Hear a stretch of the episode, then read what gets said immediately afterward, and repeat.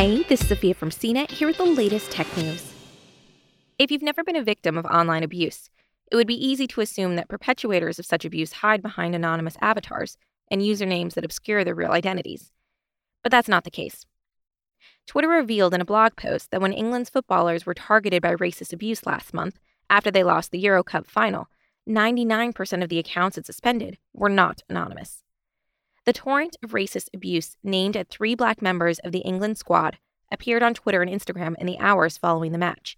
It led commentators, including Piers Morgan, to demand that social media platforms prevent people from creating anonymous accounts in order to discourage them from posting racist comments. The idea that anonymity is a primary factor in enabling perpetuators of abuse isn't new. And in the UK, there's even been debate about whether to include banning anonymous online accounts in the upcoming online safety bill. But the argument for social media sites to perform mandatory ID checks rests on the fallacy that if people can be held accountable for their actions, they won't be racist. The evidence Twitter provided validates what people of color have already been saying that people will be racist, regardless of whether or not an anonymous account shields them from the consequences.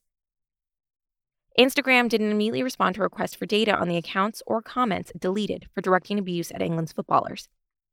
Also included in Twitter's data was evidence that while abuse came from all over the world, the UK was by far the biggest country of origin for the abuse of tweets.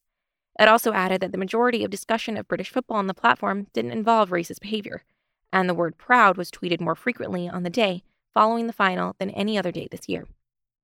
For Twitter and other social media giants, putting tools in place to prevent racist abuse is an ongoing challenge. Twitter said it would soon be trialing a new product feature that temporarily autoblocks accounts using harmful language. It's also going to continue rolling out reply prompts, which encourage people to rethink what they're tweeting if it looks like the language might be harmful. In more than a third of cases, this caused people to rewrite their tweet or not send it at all, according to the company. For more of the latest tech news, visit cnet.com.